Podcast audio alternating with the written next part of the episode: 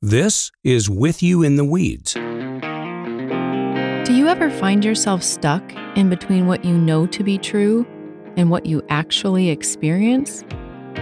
Or the difference between where you are and where you want to be? Well, if so, you're in the weeds. And like weeds, those tough places keep coming back. I'm Lynn Roush. And I'm John Tennant. As counselors, Lynn and I deal with those weeds all the time. Together, we designed this podcast because we want to be with you in those weeds, kind of like God desires to be with us. Hmm. Now, that idea will change everything. So we hope you'll listen in and let us be with you in the weeds. Let's get started. So, welcome back to With You in the Weeds. Uh, Austin is here with me today. We just finished a series on managing emotions. Emotions are the monster that threatens to overtake everything. It's a key to doing life. And if you haven't listened to that, go back, check it out after this episode. Very helpful. Good to have in your library of podcasts. Today, we're launching a new series, Managing Relationships. And we're doing this Number one, because everyone is in one, period. You're in a relationship with a friend, a boss, a spouse, a sibling, a child, with yourself. Some people say, I don't need relationships. I don't have time for them. But you're going somewhere to have a relationship with something. Maybe it's virtual. Secondly, we're in relationships because we're hardwired by God to be in them. It's like breathing. We can't help it. The greatest joy in our lives comes from good relationships the greatest hurts come from bad ones. Uh, third, we need to learn how to manage our relationships. Like recipes need ingredients, so do relationships. We have to tend to them. Because this can get complicated, different types of relationship issues need different ingredients. So we're going to cover a lot of things. Austin, what are we going to cover? Yeah. First of all, good to be here with you, John. You too. Topics we're going to cover in this series. We're going to talk about conflict toxic relationships, betrayal, the roots that kill relationships, and how to nurture healthy relationship. And we think you and the people that you know are really going to benefit from these topics. So we hope you'll join John and Lynn and Shay and I over the next few episodes, listen in, text the episodes to a friends, all that. So let's kick off this new series by talking about the roots of conflict. Now, here's what we can't do. We can't name and describe every single conflict that you have in your life right now nor can we solve that conflict. Honestly, I wish that we could because the conflicts uh, they range from painful to messy to confusing and more and it, and it sucks. I don't want that for you and yet we can't solve it or fix it. But instead what we can do is paint with a broad brushstroke as we talk about the conflict. This is going to allow you to take those conflicts and apply or take the things we're going to talk about and then apply them to your particular and specific conflict and take a next step to solving and healing and reconciling if that's possible. Not, not all at once, but maybe just a little bit. So here's the flow of this episode. First, we're going to tell you about why conflict exists in the first place. And then we're going to give you four questions that you have to answer if you want to get better equipped to manage the conflict in your life. So, Brother John, tell our beloved listeners why conflict exists in the first place. Why does it exist? I wrestled with this. Um, the most simple answer I can give, and to narrow it down because it's so complicated, is we have competing desires. So, James chapter 4, ancient wisdom from the Bible. What causes fights and quarrels among you?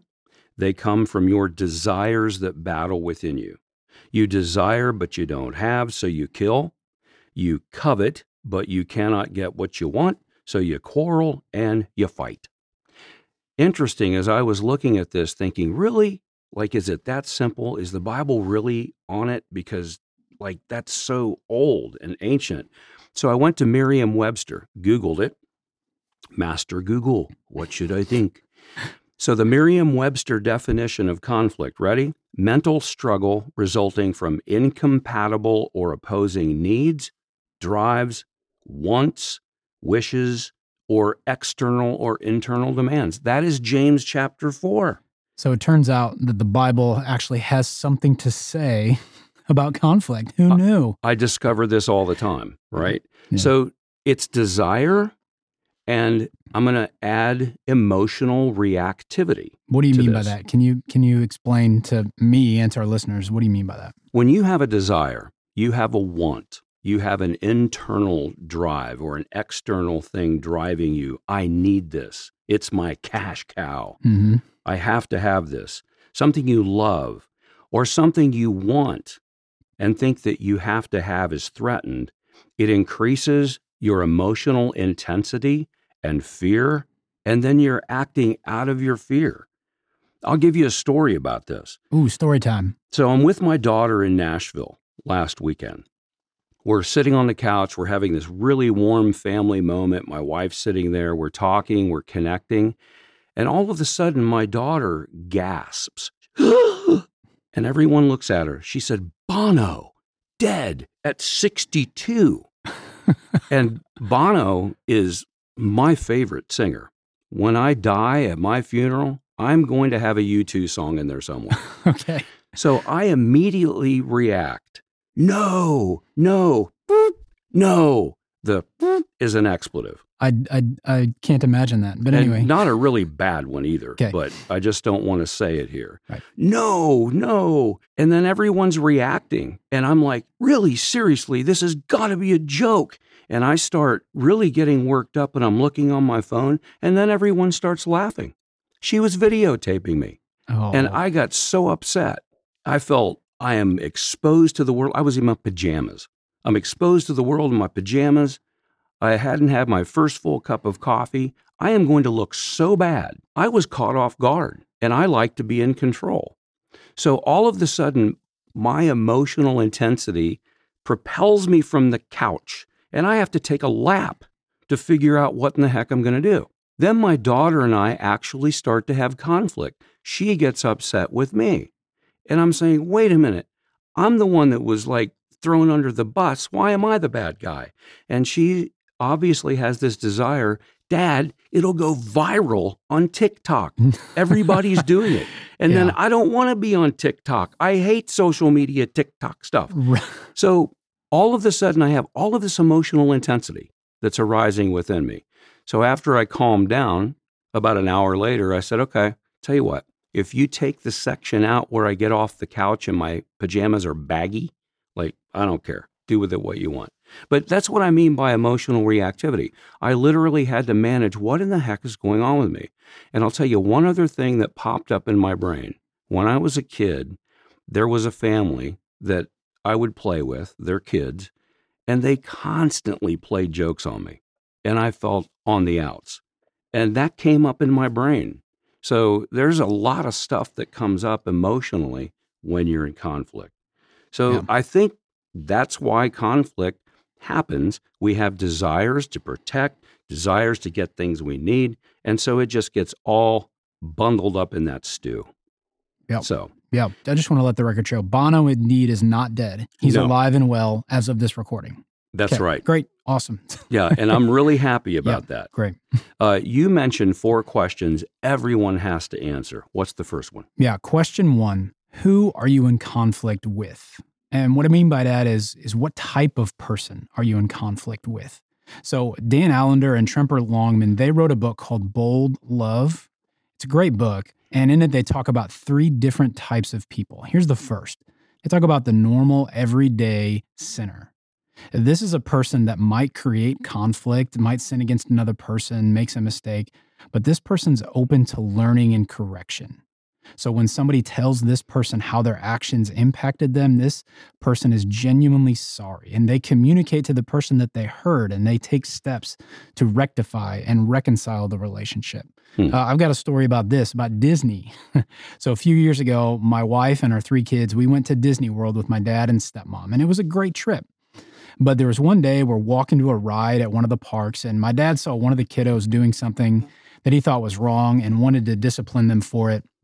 And I think somebody was absentmindedly, like, I don't know, hanging a pirate sword out of the stroller and knocking people as they went by, something silly. I didn't think that that warranted a discipline. So I stepped in and I told my dad that. Well, he didn't like that. And so he started gumming at me and we started arguing in front of everybody. A little bit awkward. Sounds it. You haven't uh, gotten the full Disney experience until you fought uh, with a family member down there. Anyway, we cooled off, we went our separate ways. And then, to his credit, my dad took the initiative and he explained his side of the conflict. But, and here's the key point, he apologized to me for his part. Hmm. That was an example of what should have happened. And that's what being in conflict with a normal sinner looks like. So, normal sinner is the first person. Second type of person is known as the fool. This is somebody who's like a bull in a china shop. They are unaware of the impact that they have on others and the conflicts that they create, and they show no interest in figuring that out. They don't even care. They don't even care. That's right. And so, if and when somebody approaches them to tell them about the impact they had on them, or somebody sharing, hey, you did this to me when I was growing up, they're going to diminish that hurt.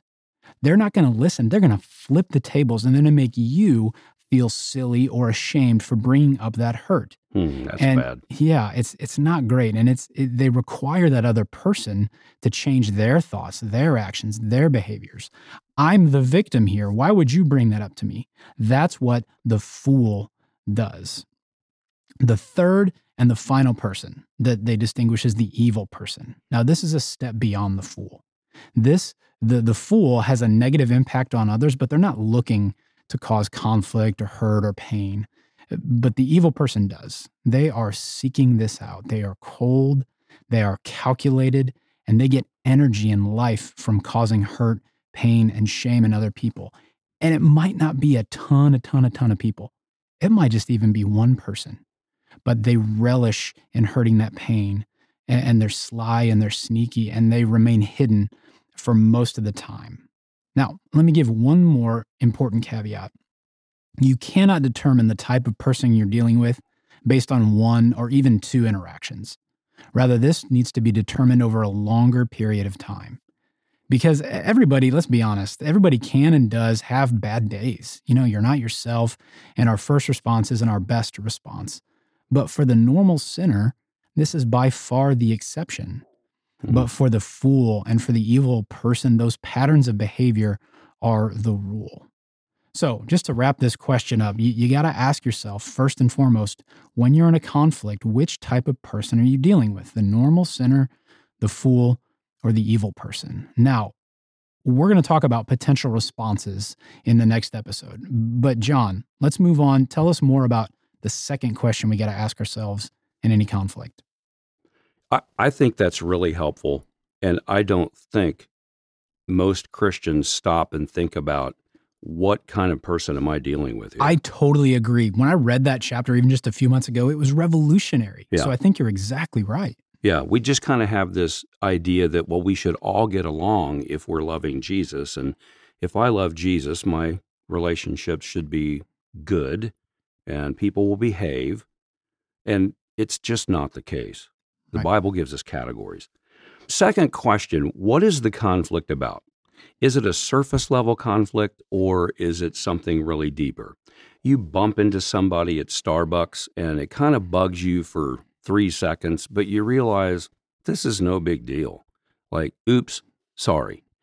Or is it a deeper level conflict? Uh, something that goes like seriously deep, like a $5 million type of conflict instead of a 50 cent conflict. Yeah, like maybe you've seen this, you know, if couples come in in a session and they're talking about, well, you know what, you bought 2% milk and I love whole milk. And then the husband might say, no, that's ridiculous. I always love whole milk. You tell me I love whole milk, blah, blah, blah. Okay, what are we really talking about? We're not talking about milk. Yep. We're talking about one person doesn't listen to and justify and acknowledge the desires of the other person. Yeah. And what's really cool about that, and we do this with clients all the time, married couples, uh, distinguish between a solvable problem versus an unsolvable problem. What can you can you share more? That's Well, really, yeah. really so a solvable problem is okay. Well, let's buy two percent and whole milk. Like there's a compromise. Boom, that's fixed. Um, an unsolvable problem is this person has a personality that needs order in order to feel good, and they Hmm. line shoes up, and everything has to be clean and everything has to be in place. They've always been that way. Guess what? That's not going to change much over the next 25 or 30 years. So that is an unsolvable problem. That doesn't mean that you can't work with it. It just means you can't change that person's personality. How does how does that change? Let's say you know you're in a conflict with Paula or a coworker and you're dealing with an unsolvable problem. How does that change things? Well, number one, uh, and I'll make this quick because we could go deep with it. Does that person have the willingness to work on the problem? Hmm. If two people are willing to work on it, they can work on it and work through it. If they're not willing, then there's not much you can do. Yeah, and maybe I jumped ahead of myself and we can get more into this, but I, I just said that because I love that distinction between solvable versus an unsolvable. So asking yourselves, which kind of conflict is it? And if we're talking about marriage, John Gottman says 73, some 73%, it might even be 76% of problems in a marriage are unsolvable because a person's fixed in their patterns Right. and in their behaviors. Right. So essentially, you just have to go about being you in a different way. Yeah. But you can't change being you. So, solvable versus unsolvable. If you're trying to solve an unsolvable problem, you're beating your head against a wall. So, what is the conflict about? Is it solvable? Is it unsolvable? Thank you so much for listening to With You in the Weeds. If you like what you're hearing, text this episode to a friend and find us on Instagram at With You in the Weeds.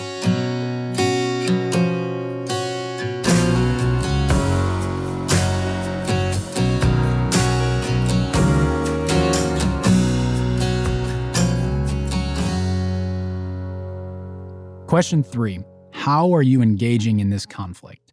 In other words, what are the patterns that you're in?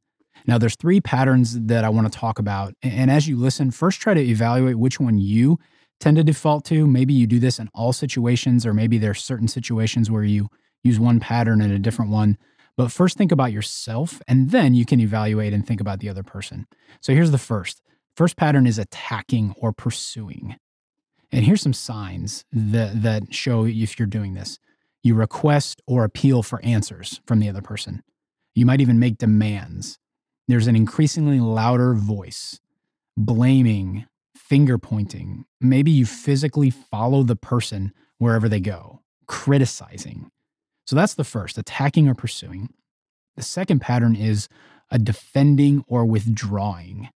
Here's some signs of that. You're not listening or responding to the other person. You might avoid eye contact. You're crossing your legs, you're folding your arms, you're turning your body away. You know, there's so much is communicated by body language. And maybe you leave the room or the location.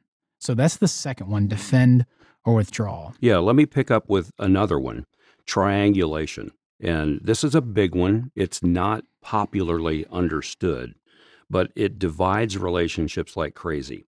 So here's what it looks like instead of dealing directly with a person who has hurt you or troubled you, you go looking for someone else to take your side and rescue you or bleed Hmm. off the pressure of the hurt feelings you have. Another word for this in the Bible is gossip. Incredible damage. And it basically involves a perpetrator, a victim, and a rescuer. So let me give you an example of this. Biff is the perpetrator here. He tells his wife, Trixie, be quiet. Trixie is the victim here.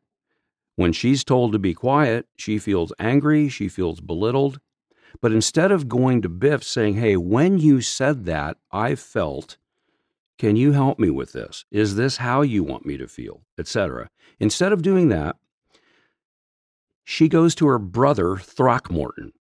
Throckmorton. Now we're making fictitious names Okay, here. okay. Throckmorton. So she goes to her brother Throckmorton and tells him how hurtful Biff is being. He's a real jerk. Now we've got family division. Why? Because now Throckmorton has heard one side of the story. He's ready to go beat up Biff because Biff is being a jerk to his sister.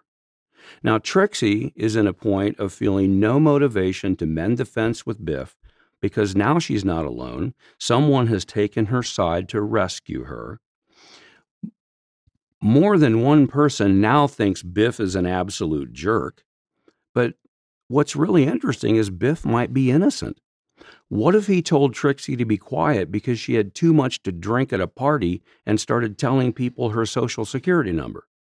Well, now you have a broken relationship with Biff and Throckmorton. Yeah, the the the thing that's striking me, even as you tell the story, number one, um, it might be easy to think that Trixie has no justification to feel hurt. I don't think that's what you're saying. Number Right. one, Right. hurt Trixie might have been hurt, and Mhm. that's real, and we have to understand that and acknowledge that. Oh, she did get hurt. She did get hurt. But what you're saying with triangulation, the problem is when she went and involved her brother, dear Throckmorton, and tried to get him involved rather than Trixie dealing with Biff directly. You do not resolve the conflict, you create another one. Got it. Okay. Now, the Bible has really strong words for what to do with a person who causes division. I mean, these, these are really strong words, but they're right out of the Bible. Warn a divisive person one time, and then warn them a second time. This is out of Titus 3. After you've warned them the second time, have nothing to do with them. You can be sure that such people are, ready for this, warped and sinful. I love that. Mm. Warped and sinful Mhm. the Bible's being really strong. This person really is creating a lot of trouble. How do you deal with them? You step away from them. You have nothing to do with them. Uh, they're protective words because a divisive person will not just divide one relationship, they'll jump from relationship to relationship, business partner to business partner, church to church, community to community, et cetera, et cetera, et cetera. And this is caused by what the Bible calls gossip. It creates incredible damage. You know, the the the last thing that I'll say on this point, and I just thought of it. I remember when I was doing counseling with you the very first time, we were talking about just some dynamics and all that. And I realized I was triangulating people in my own life, Hmm. But I wasn't doing it intentionally at first. Hmm. And I say that to say I was doing it, but I wasn't aware of it. And so it seems like when it comes to triangulation, there can be a spectrum. Some, Absolutely. Some people know what they're doing Yes. and they intentionally do that. And then some people are just kind of like sheep and they're just like, I, this is how I've learned. This is what I saw. This is what I experienced. And so with every person, we would acknowledge there's a spectrum. And yet, those words about the Bible, we need to know this is the impact of triangulation. It creates gossip. And like you said, they're protective. And so those words are true. But even as you were sharing, I'm realizing, oh my gosh, I'm triangulating. I didn't even know I was doing that. So I just want, I, I don't necessarily want to bash people over the head too much. And I know you're not doing that, but there is a spectrum here. yeah, and and I think to to like discern, I think it's good to go to another person sometimes because the motivation is key. Am I is Trixie going to go to Throckmorton and say, "Would you help me talk to Biff? I don't know how." So if the motivation is I need advice, I need help Mm. to deal with this conflict. That's very different than can you believe what a jerk Biff is? Yeah, those the spirit even feels different. The first one seems wise. You're trying to get wisdom and knowledge to go back to the original person to solve a conflict, whereas the second one is just gossip. And you just want to stay there and spin your wheels and talk about how bad the other person is. That's a helpful clarification. Yeah, maybe even throw out there, hey, uh, Trixie could say to Throckmorton, should I even be talking to you about this? I'm not sure. I just have a problem that I need help solving. Are you the right person for me to talk to? Without throwing Biff under the bus. So take a step back, figure out where you are and how you see these three functioning in your conflicts attacking, pursuing, defending, withdrawing, or triangulation. So you go to question four. Yeah, last one. How is this conflict impacting you? Gosh, we could spend a whole couple episodes on this, but we're just going to stick with two areas. The first is physiological impact of a conflict, the second is the spiritual impact of a conflict. First, physiologically. Simply put, conflict affects us in our physical bodies. Any and all conflict engages our built in fight or flight systems. We either hunker down, we get ready to fight, or we hightail it, get out of there, and run away and flee, or we get so scared and frozen that we freeze. And again, these can be on a spectrum from minor to severe, and they operate really subtly a lot of times. Now, that being said, here's what I think is the most interesting thing I learned in preparing for this podcast men and women react and respond in opposite ways in conflict. Are you saying that men and women are different? Oh my gosh. no. What a, what a novel yeah, idea, right? But, but I'm getting this from Julie and John Gottman's Seven Principles of Marriage book. This is fascinating. So they studied hundreds of couples in their relationship labs where couples come and they stay in these apartments for 24 to 48 hours. They're filmed, they're hooked up to all these biological monitors so they can monitor blood pressure, skin temperature. It's wild. Anyway, what they found is that when couples were in a conflict, the women were able to calm themselves down much quicker than men because they engaged in soothing self talk. Hmm. The women told themselves, okay, look, it's going to be okay. This is just a one time thing. We'll figure this out. And they're able to do this in the moment in the conflict, in the room with the presence of their partner. Now, men, on the other hand, they were not able to calm themselves down. In fact, they were not able to physically leave the presence of their partner. If they weren't, their blood pressure actually increased and the conflict got worse. Hmm. Worse. The, the men, they couldn't engage in soothing self talk. Instead, they held on to the negative and offensive part of the conflict and they couldn't get over it. But you know what helped? When they physically left the presence of their partner, they left, they could calm down, and then they came back and started again. So, what does this mean for you in your conflict?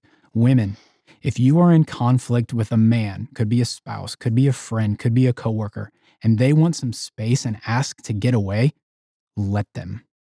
Or if you see that they're starting to get angry and flustered and they're not asking for space, but you know they need it, then suggest that you take the time. And if they don't, then you step away.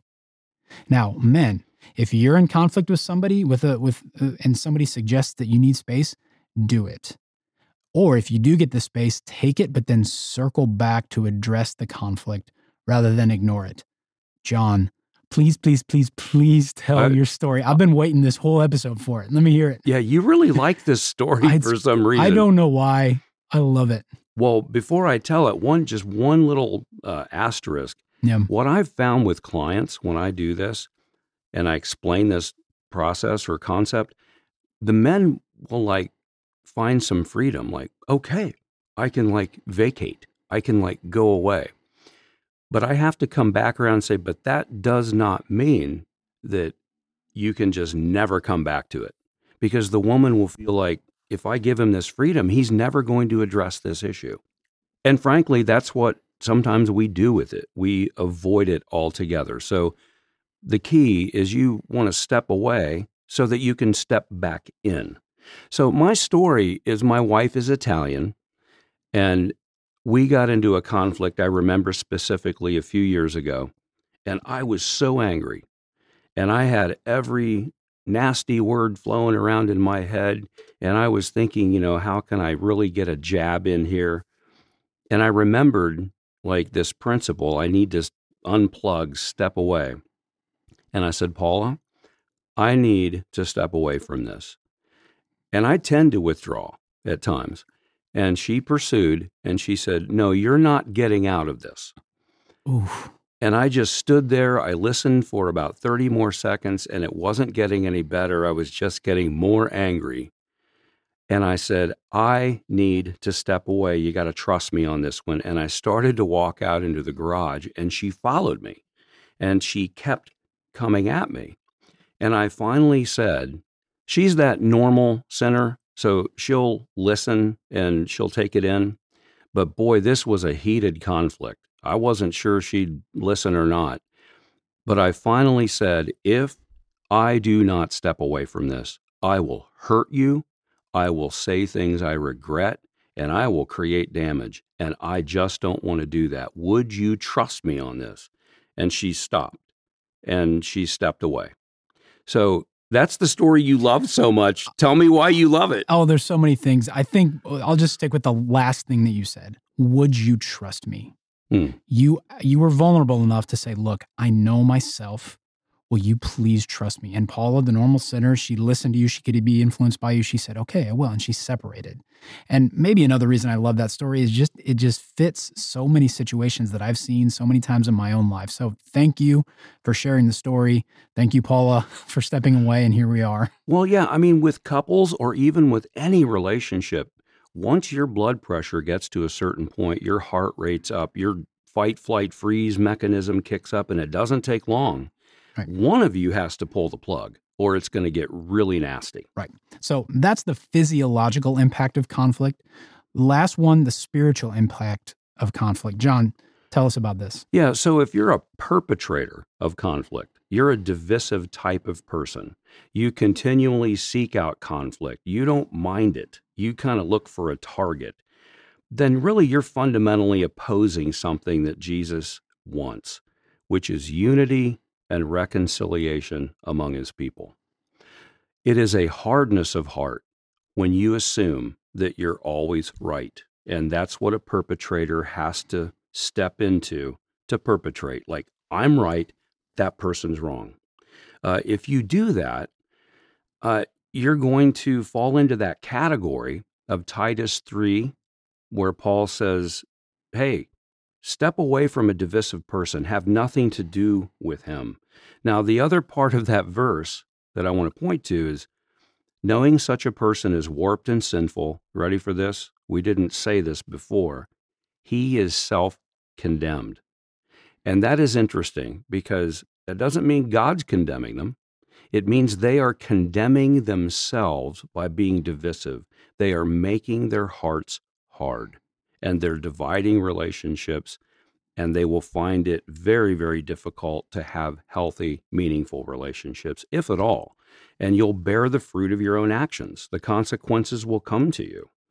Um, therefore, you're never going to really experience the contentment and peaceful experience of Jesus loving you deeply on this side of heaven the way that you could experience it. And what I mean by that is the way that you nurture relationships and the way that you mold and shape them in your life creates a filter in your brain by which you see God. So mm-hmm. you'll end up looking at God like he's always on your side. There's no place where I need to grow. And you'll just sort of cocoon yourself into this hardness of heart. Now, it might be for good reasons that you're trying to protect yourself and you're trying to find a rescuer, right? but you need to understand the impact that you're having and just be honest about it. The first step is the Bible calls it repentance. We as counselors call it honesty. Mm.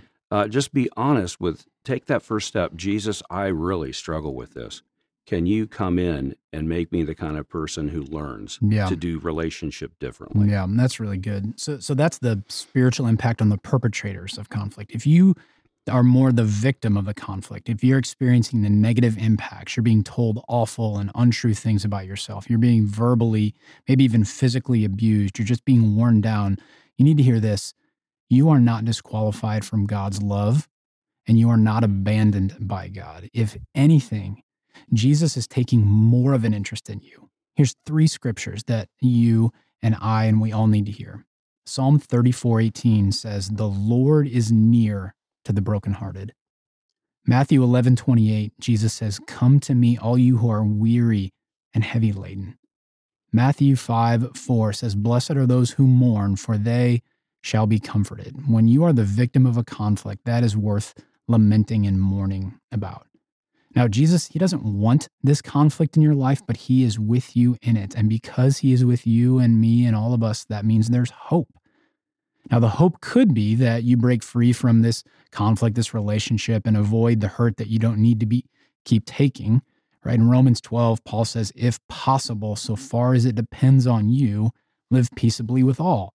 That assumes that there might be some times when it's not possible. Now, we're getting into the weeds just a little bit, and so I want to hold that and we'll get into the specifics of how to possibly manage an unresolvable conflict in the next episode. But for now, we want you to hear that if you are the victim of a conflict, God is with you in this conflict. He's not going anywhere. And therefore, you have and we have the opportunity to grow in a deeper way in a relationship with Jesus in and through conflict. Okay, John, take us home, man. Yeah, takeaways, summary, and conclusion. That's the title of the sixth point here. Yes, we do have notes. Uh, takeaway summary number one determine who you are in conflict with. Is it a normal sinner that you can approach who will be honest, who will hear you, who is teachable? Is it a fool who will never learn and continue to perpetuate the cycle of stupidity? Or is it an evil person, someone who strategizes, how can I get on top here? How can I hurt this person? Number two, figure out what the conflict is really about and what kind it is solvable or unsolvable. Yeah, that third question what pattern or patterns are you engaging in during your conflict? Is it more attacking and pursuing? Is it defending and withdrawing? And or are you triangulating someone or a group of people into the conflict? And last but not least, how is the conflict impacting you physiologically and spiritually? Yeah, and once you've gotten closer to answering some of these questions, and it is a process, they're sometimes not very simply answered. We are simply asking you to step into the process and start learning. But when you start doing that, you'll be ready to take the next steps toward managing your conflicts more effectively and more faithfully. No one ever does it perfectly.